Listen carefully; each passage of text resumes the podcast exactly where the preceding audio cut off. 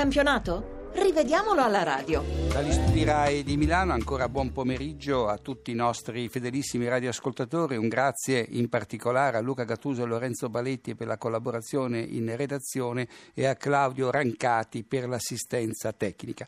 Partiamo dall'anticipo di oggi a pranzo. Bologna-Genoa, finita con la vittoria degli Felsinei per 1-0. Al 38 i giocatori di casa reclamano il rigore, ma la Moviola dà ragione all'arbitro Massa che fa giocare cross di Diamanti da sinistra, testa di Moscardelli, palla su petto e fianco di Manfredini, non sul braccio, fra l'altro con i due giocatori divisi da pochi centimetri. Non è rigore.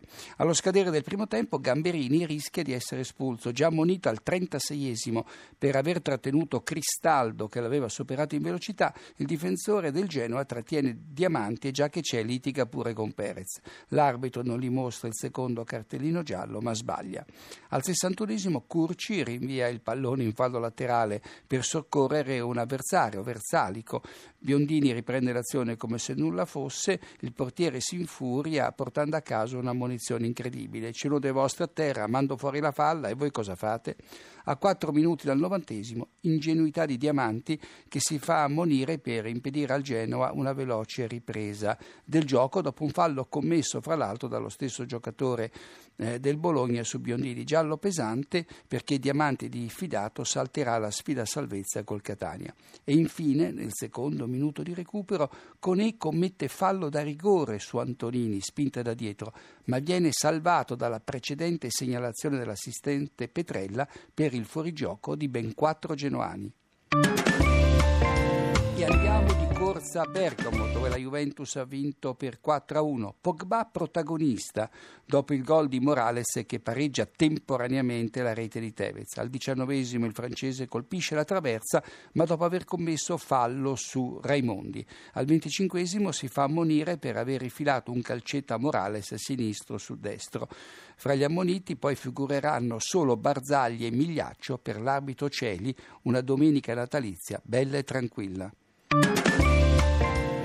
Eccoci all'Olimpico dove la Roma ha battuto per 4-0 il Catania, dove l'arbitro Gervasoni, devo dire anche mal coadiuvato eh, dall'arbitro di Porto Orzato, non ha concesso due rigori ai romanisti. Clamoroso eh, l'episodio di apertura della Moviola, il pasticcio fra Frison e Rolini nell'azione che porta la squadra eh, giallorossa sul 2-0. Il portiere non cattura il pallone che carambola sulla testa del compagno e arriva a destro per il più facile dei gol.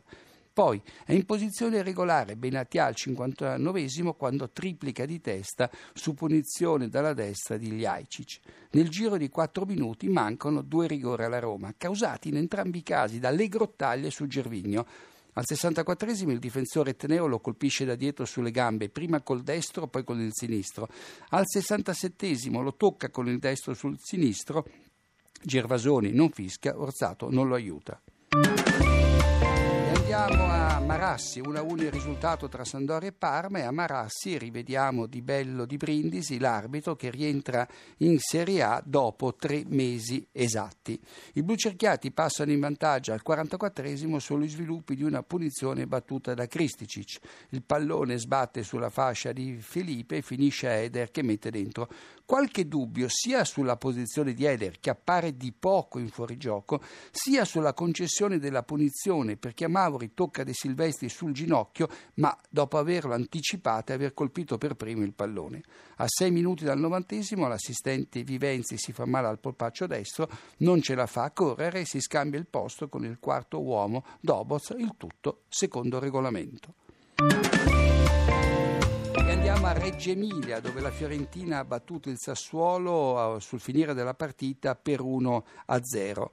Un millimetrico fuorigioco di Rossi cancella la palla gol di Ilicic nelle prime battute della ripresa. Zazza, eh, Zazza è in posizione regolare alla mezz'ora della ripresa quando non aggancia un pallone davanti a Neto, lo tiene in gioco Tomovic. Qui è stato bravo l'assistente Liberti a far giocare. Al minuto 85 Marzorati rifila un calcione a Ilicic senza che l'arbitro guida intervenga, chissà perché Eccoci a Torino dove i Granata hanno battuto il Chievo per 4 a 1. Sardo scatta in posizione regolare in linea con Glick prima di regalare il cross vincente a Terò che porta in vantaggio il Chievo al nono minuto. Gol regolare insomma. Al diciottesimo Circi entra in contatto con Etemai nell'area clivenze e chiede timidamente il rigore all'arbitro De Marco che neanche ci pensa a concederglielo, giusto? Alla mezz'ora il Torino sfiora il gol con Immobile Darmian. Puggioni blocca la sfera proprio sulla linea bianca, ma l'azione era viziata dal fuorigioco di Immobile, segnalato tempestivamente dall'assistente Padovan. E ancora Paloschi va via in posizione regolare al 35 quando impegna Padelli in una respinta di piede. Sarebbe stato il 2-0 per il Chievo. E infine Immobile tenuto in gioco da Frey nell'azione del pari granata avviato da un errore clamoroso di Dalinelli che in pratica regala il pallone a Cerci. L'ultimo episodio riguarda il successo del Verona sulla Lazio per 4 a 1, qualche dubbio sulla punizione da cui scaturisce la rete di Iturbe, quella del 2 a 1 per il Verona perché? Perché Diaz e Toni si spingono a vicenda. L'arbitro calvarese ha concesso la punizione al Verona che Iturbe ha realizzato eh, in modo splendido. Poi arriveranno le reti di Romulo